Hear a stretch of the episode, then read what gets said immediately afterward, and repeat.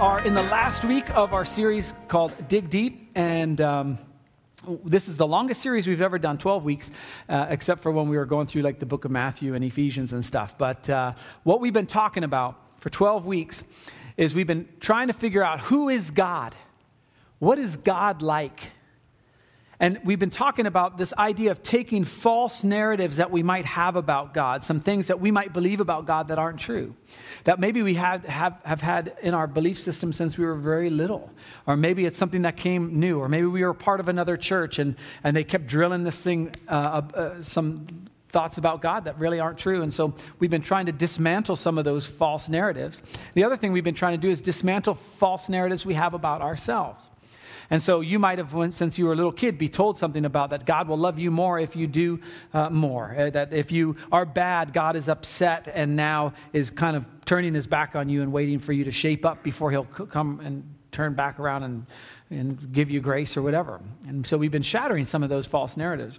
We've been talking about the fact that God is good that he's generous, that he's self sacrificing, that he's trustworthy, that he's uh, life transforming, that he actually transformed us. We talk about that, and that he's love. We talked about all those things. And then what we would do at the end of the service is I'd give you a. Um, some homework or an exercise that you were supposed to do during the week. And so one of those exercises was every day write down as much as you can of what you're thankful for. And that's when God was generous. And so we talked about that and just kind of coming up with sheets and sheets and sheets of things that you can thank God for. One of the things we did, they, they got progressively harder, at least they did for me. I don't know about you. You guys are probably more spiritual than I am. Um, but uh, when we talked about that God is love, one of the exercises we had is when we thought about someone we didn't like, maybe it's our boss, uh, maybe it's a teacher, maybe it's uh, someone in your neighborhood, your pastor, or whatever. Um, when you thought about that, you would pray this, this very simple prayer Lord, help me love them like you love them. Help me see them as you see them. And so that was one of the exercises. Another exercise we did was solitude, where you just go off by yourself with you and God and sit and kind of experience God, just you and God. And it's difficult. These things are, these things are difficult. One of the things we did with God as generous is we, we, we were generous. We were just quietly generous. We just donated to something or did something, and we just were just part of that and to experience God in, in that way. And so the whole point of the Dig Deep series is that we would experience the kingdom of God now that a relationship with Jesus is not just about heaven and hell and where do you go when you die. And we're going to talk about this next week um, at Easter. We're going to um, uh, talk quite a bit about this. It's not just about that, it's about what do you do tomorrow? How do you experience God in the now? How do you experience what Jesus would have for you today? Not just eternity. And so that's what we've been talking about and we get to wrap it up this morning. And I have another exercise for you. So that's kind of cool. Um, if uh, living in America, there's some things that Americans do very well, our culture does very well, um, and it probably comes very natural to you. And when you're, even when you're very small, this gets ingrained in you very, um, at a very young age. We are told from the time we're very, very small that we, uh, the best thing we can do is consume we, we do a good job of creating consumers. Okay? And so uh, remember after 9 11, George Bush, what was the thing he said? Go to the mall, just consume. Get, will get us back on track. This is kind of who we are as Americans consume. Another thing we do is we rate what we've consumed. And so, if you've ever gone on Amazon to buy something, uh, we have a blowgun that's coming uh, tomorrow. Um, it's a long story. Don't worry about it. I'm not going to use it in well, maybe, but I'll try not to use it too much during a sermon. But um, that was on Amazon, and what you do is you look at the st- you look at how many stars there are. And if you get up to like four and a half, five stars, then you know this is a pretty good product. And then you look at how many people actually rated it. Because if it's just one person, who knows? But if it's like 500 people and then it's got four and a half stars, that's, that's a good, that's good. That's a good rating. That's a pretty good thing. I'm going to get that, right? And so that's what we do. We consume and then we rate. And some things get little stars because uh, someone's upset or they don't know how to read instructions or whatever, whatever it is. You get little stars.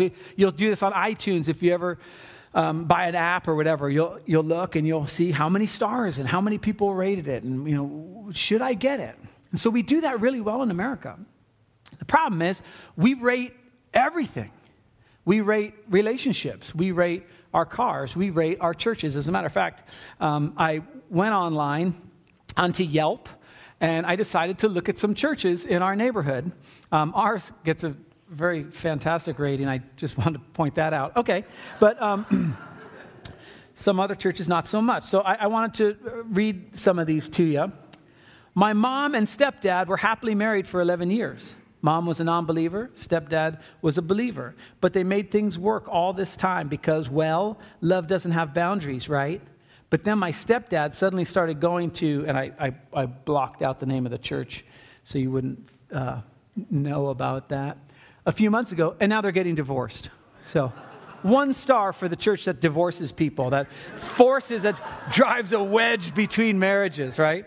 Uh, here, here's another one. This is, this is fantastic.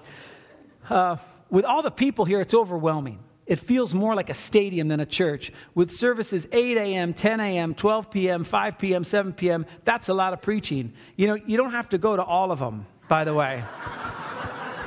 I don't know if this person knew that. It's like, that's a lot of preaching, and it's all the same sermon, right? Only got to go to one of them, sister. Okay, and, uh, and parking is a nightmare. Just reaching the parking lot before or after service, and you will feel all the goodness drained from those trying to flee the premise. Where is the good Lord then? Why does everyone look like zombies fighting to break out? No smiles, no excuse me. Don't mind those in front of you. Don't try to follow the flow of traffic and forget courtesy. Two stars for that terrible church. These are a few thoughts after visiting for a month. The church was started a few years ago by a group of Australians. Never trust Australians. That's rule, apparently, rule number one. Like, what is that? Okay. And remain strong uh, to those ties today. In other words, they still speak Australian, I guess. They are a friendly and warm group who do take their time to meet you, including the pastor and his wife, who are older than the pics on their website. Guilty. So am I. Okay. It was, uh, it was eight years ago. I had more hair. But this isn't us, by the way. I'm, I'm not Australian. Preaching, teaching, weak at best, not particularly deep or inspiring, but if you're a new Christian, it's probably okay. Praise and worship was simply terrible because the worship leader honestly just can't carry a tune, and the songs all sounded the same without any melody. Sometimes it sounded so bad it was like someone scratched their nails across a blackboard we always left mostly feeling worse than when, than when we came in, thinking, great, we wasted a Sunday morning, and this one we could have stayed home and had another cup of coffee. Just all smiles. Okay, uh, next one. I do not take this pastor seriously. Now, I think this one did come from our church. Uh, after having met true and devoted men of God, one of them being my fiance, there is no way he can compare. Okay? First of all, I don't want to compare to anyone's fiance anyway. He just doesn't have the qualities we seek in a cough, humbleness cough. Uh, please go to their website and watch the video of this pastor skateboarding around downtown. I really have no idea what this is about. Okay, so that's that. I don't know who that is either. I visited several times and noticed how big the place was. What I found uh, a little superficial was their rudeness to me when I came in wearing my husband's shirt on a weekday. I was a little low on laundry. This is so helpful. So I wore this shirt, uh, which was baggy on me. A receptionist at the front desk, Janvier, took one look and thereafter ignored me with a sneery expression, which is not a word, on her face. Some people were still nice, but I felt very uncomfortable. I will not go back. I live down the street from this church, and it's always packed. And I think to myself, is church really that great? I do believe in a God, and I may have lost some of my faith, but I don't feel like some people go to this church for that reason. Uh, I mean, I seen some woman when I was at Vaughn's looking like she was going on a date. Seriously, no kidding, a mini skirt with high heel. Come on, okay? Here's a good one. This one's plus. Uh, this is four stars. Good church. Sermons are straight and to the point with no fluff. I like the large parking area and very large building. Great. Nothing says Jesus like a large parking lot in a large building. Is this what the church in North America has become?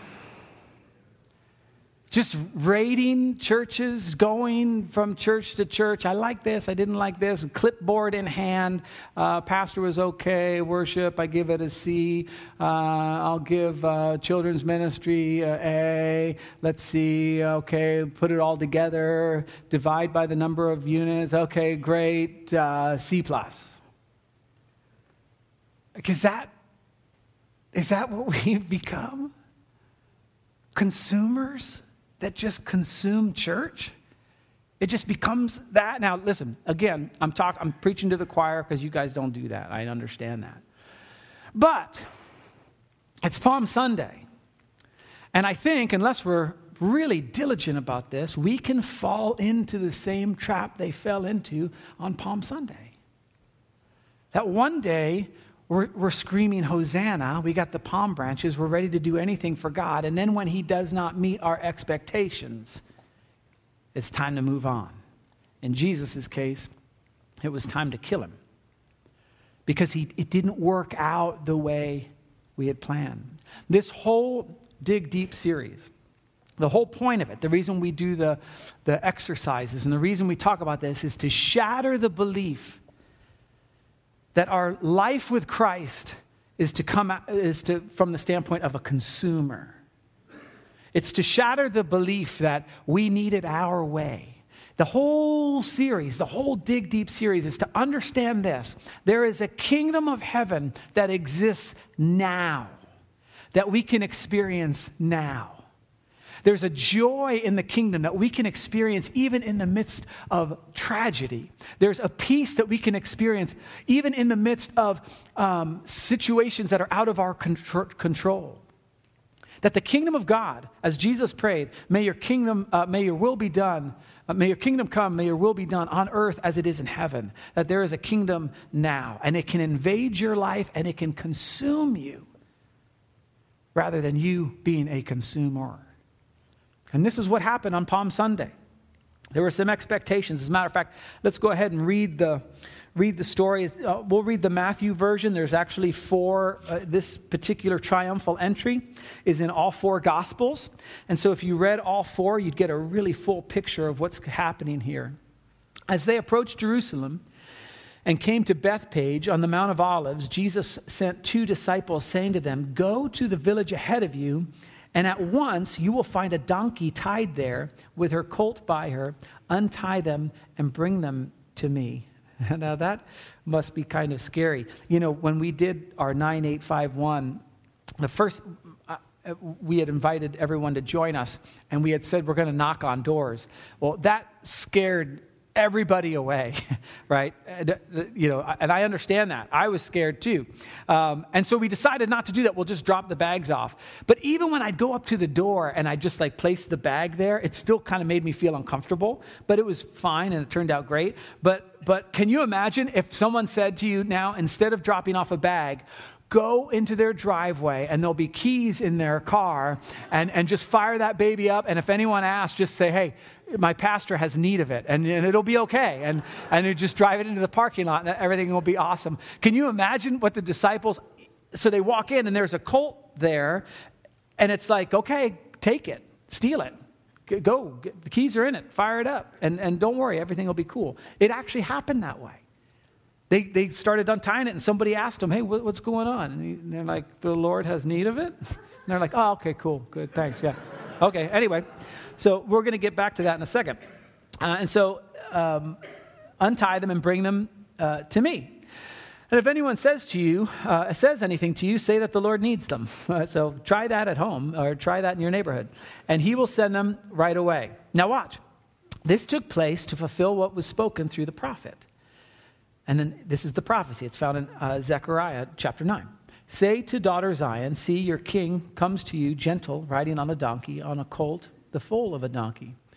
The disciples went and did as Jesus had instructed. They brought the donkey and the colt and placed their cloaks on them for Jesus to sit on. A very large crowd spread their cloaks on the road, while others cut branches from trees and spread them on the road. So let me just kind of give you what's going on here.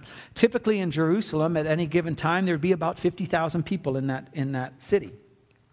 Some theologians uh, have estimated that when the Passover came, that there'd be about half a million people in Jerusalem.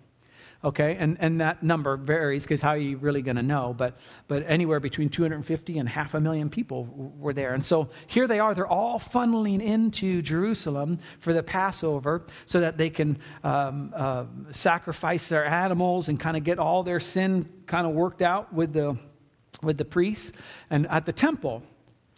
And so they're all there. I mean, it's just packed. It'd be like Times Square in New York, okay? And so the Romans have beefed up security because they, they, there's been revolts in the past that everyone gets all amped up. You know how crowds are; they all they all get there, and so the, the Romans are amped up. The the um, Pharisees are all amped up because it's a big religious thing, and all these people are coming in from all over, so they get to look. Uh, they put on their best robes and all that kind of stuff, and there they are. So a very large crowd spread their cloaks on the road, while others cut branches from trees, which are uh, these things. You know. Um, what happened with these, some of them are dead, and that's because I wasn't going to do this, but Adjua in staff meeting said she really wanted palm branches. And I said no. And then she got sad. And anytime a female gets sad, I spend money. I don't know why. But like Lisa's got me super trained, you know, and she's like, I'm like, whatever, here, here's my wallet, all the credit cards. And so, so we got them. We got 150 of these, and I left them in the back of my car in the heat. So we lost, um, may they rest in peace, about 50 of them. They got moldy and all jacked up. So, you know, that's me just wasting money. Anyway, uh, but here they are. So if you can picture, they were cutting these down and placing them all on the ground so that the colt would walk on this kind of this path right? And they were taking their, their jackets off and putting them on the ground to give them this path, which I wouldn't, if you're riding any, if there's a donkey or a horse or anything, I wouldn't put my jacket down on the ground because accidents happen, but they were doing that, okay? And so they, they put those things down. And so uh, the crowds went ahead of him, and those that followed shouted, Hosanna to the Son of David, which, as Bob was saying, means God save us. Blessed is he who comes in the name of the Lord, Hosanna in the highest heaven. When Jesus entered Jerusalem, the whole city was stirred and asked, Who is this? Because remember, they're coming from all sorts of different places, and they're like, Who's this guy? The crowds answered, This is Jesus, the prophet from Nazareth in Galilee. Jesus entered the temple courts and drove out all who were buying and selling there. This is the Passover. This is like their busiest season. It's, it's, it's East, like Easter for a Protestant church, right? It's just like a big, big deal. And so they've got everything set up for this Passover. All the money changers are there, everything. And Jesus comes in, and this is the second time he did that. He overturned the tables of the money changers and the benches of those selling doves. It is written, he said, My house will be called a house of prayer, but you're making it a den of robbers. The blind and the lame came to him at the temple, and he healed them. But when the chief priests and the teachers of the law saw the wonderful things he did, and the children shouting in the temple courts, Hosanna to the Son of David, they were indignant. As a matter of fact, John tells us that they went to Jesus and they said, These, these kids are, are, you know, crying out. Tell them to stop. They're essentially worshiping you. Tell them to stop. And Jesus has this famous line. He says, If, I, if they stop, the rocks are going to cry out. Like all of creation's going to herald me king. Because that's who he was. Now, the thing is, Jesus didn't come in like he was supposed to. He was supposed to ride a horse. This is what happened back in that day. As a matter of fact, the Romans, when they would take over a city or take over um, if there was more than 5,000 people that they were able to control, uh, then they would have a parade that they'd, they'd have. And it's exact same thing would happen. They'd place down palm branches and things, and the, the uh, king or whoever it was in leadership would come in on this big stallion, and they'd go, and all the people who they um, captured would be behind them in chains, and they'd parade them through the city. As a matter of fact, 100 about 100 years prior to this, there was an uprising from this guy named uh, Judas Maccabee. And uh, it was called the Maccabean Revolt. And th- they did exactly that. He came in on a horse. It was almost the identical situation. They put down palm branches, but he came to overthrow Rome, and he was squashed. It was this huge uprising. A lot of people died, and this is what they were afraid of with Jesus. This is why when you read in the uh, New Testament about Jesus' ministry, a lot of times people are saying, hey, you better tone it down. Because if the Romans think you're going to ha- ha- start a revolt, they're going to, like I said, security's beefed up, everything's ready to go. This is, this is what it felt like at that time. This sense of, wow, they knew that Jesus healed people. They knew that he fed the 5,000. All these stories were going around. At that time, Lazarus had been raised from the dead. And so every time Lazarus was around, they'd be like, that's the guy who, who was raised from the dead. That's Lazarus. And so there was all this buzz. But Jesus didn't meet their expectations. If they were on Yelp, the first thing would have been five stars. Jesus is amazing. Fed 5,000 people. It's awesome. Then a week later, I need to change my one star. Is there zero stars? Can we do zero stars? He's he's not who we thought he was. Now, here's my question at the end of our Dig Deep series. Could we be in danger of that? Could, could we be in danger of following Christ and Him not meeting our expectations, and so we begin to push Him away? Could we be in danger of just using Jesus uh, and, and the Bible and church as just consuming and feeling? And if it doesn't work out the way I like, then I'm upset. And when, I'm, when, I, when I like it, then I'm really happy. And, and so um, worship just becomes really just if I'm happy or not. And if I'm happy, it was great worship. And if I'm not happy, it was bad worship. Could we be in danger of that? I think we can. I think I can.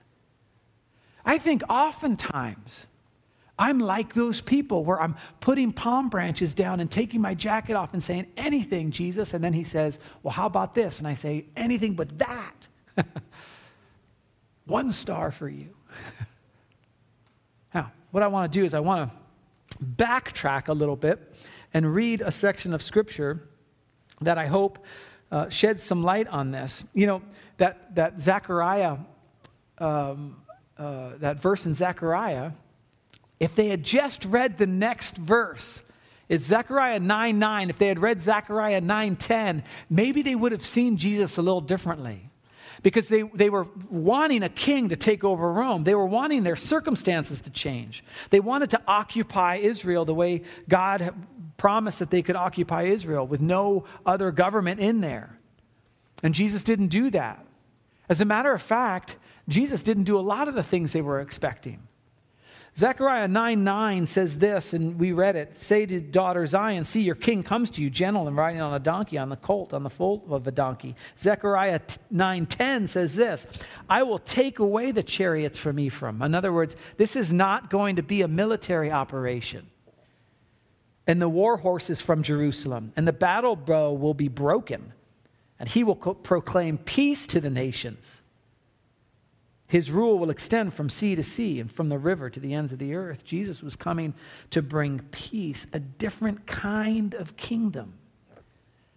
A kingdom that isn't about consuming, a kingdom that isn't about what we can get out of it. It's an everlasting kingdom, it's a kingdom of peace and of joy. And so Jesus comes and he, uh, it's different than what he thought. And so I want to go back just a little bit so we can tie this together and tie up the, the uh, Dig Deep series about, well, what does it mean to, to operate within the kingdom? If it's not Jesus taking care of all of our needs, what is it? We've been touching on this all along. There's a famous story in the Bible, Luke chapter 10, starting in verse 38. As Jesus and his disciples were on their way, he came to a village where a woman named Martha opened her home to him. She had a sister called Mary who sat at the Lord's feet listening to what he said. You guys remember this story? But Martha was distracted by all the preparations that had to be made. She was distracted. See, I, I think Martha is a lot like me, where I want to lay down my cloak and my palm fronds and all that kind of stuff, but then I get distracted by looking around. Remember when Peter stepped out on the water? He was actually walking on water, which we don't give Peter enough credit. That's awesome. That he actually did it. He did it for a while until he started sinking. I would have been stayed in the I would have stayed in the boat. But remember, remember what got him? He started looking at all the different waves and stuff, and then he started to lose his faith, and that's when he said, Jesus, save me, because he was distracted. I think Martha's a lot like me. Martha was distracted by all the preparations that had to be made. And watch this look at these expectations. She came to him and said, Lord, don't you care? Jesus, you're not meeting my expectations. I'm doing all this stuff for you, and you're not meeting my expectations. Don't you care about where I'm at? Have you ever been there with God? Your, your circumstances are going, and you start thinking to yourself, man, doesn't he, doesn't he even care about me? Doesn't he care about my circumstances? And so Martha's there. She says, Lord, don't you care that my sister has left me to do all the work by myself? Tell her to help me. Here's what Jesus says He says, Martha, Martha. Our, our small group on Friday was trying to figure out whether this was like Jesus annoyed, like, Martha, Martha, you know, stop, stop complaining, you whiner, you know. Or if, or if he was just like, you know, Mar- you know, shaking his head and just, Martha, Martha, or, you know, whatever. I, I don't know. I have no idea. I know how he talks to me, and he's usually upset. Uh, no, okay. The Lord said, You are worried and upset about many things. You're distracted. You're, you're getting. You're, here, here's the thing. Here's what Jesus is saying You're focused on the wrong kingdom, Martha. You're focused on the wrong kingdom. You want me to be king of the wrong kingdom, and I'm not going to do that. I'm going to be king of my kingdom. Your, my kingdom come, my will be done. He goes on. But few things are needed, or indeed only one. Mary has chosen what is better, and it will, be not, and it will not be taken away from her. The reason we end our Dig Deep series with this story is because this sums up pretty much everything we've been talking about. God desperately desires a relationship with you, right next to you. As a matter of fact, as we talked about last week, God wants to abide in you. He wants to take over. He wants to be king, but not in the way we often want him to be king.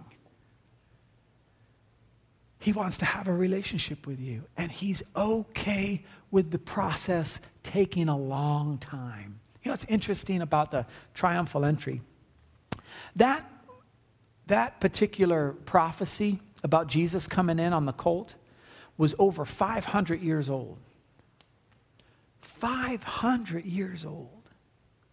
If I had to Yelp that and rate it, I'd be like, man, he take, Jesus takes too long, you know?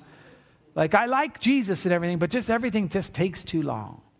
500 years, years. That, that is so not me. Like, like once I decide something, I just want to do it. Like w- once I get my mind, but God, He says, you know, we're gonna have a prophecy, and like after 178 years, He's just like, no, not yet.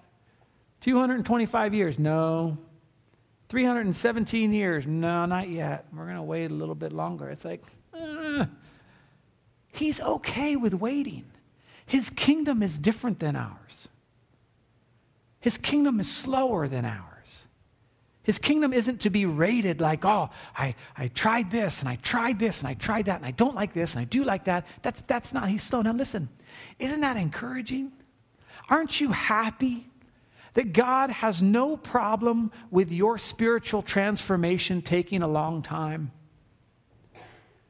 Aren't you glad that God isn't like, hey, how long you been a Christian? What, two years? Oh my goodness, you, go, you better get it on it, man. You, you should be way farther along than this. I've, I've been a Christian myself for t- over 25 years, probably 20, yeah, let's see, it was when I was 30. So, uh, yeah, okay.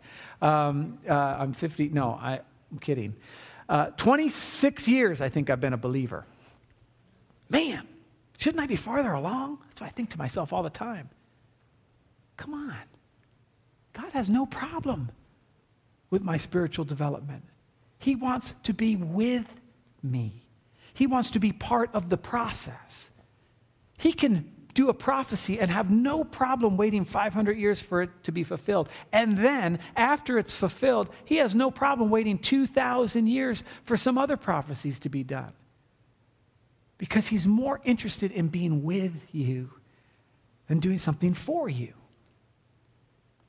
He says, Few things are needed. Indeed, only one.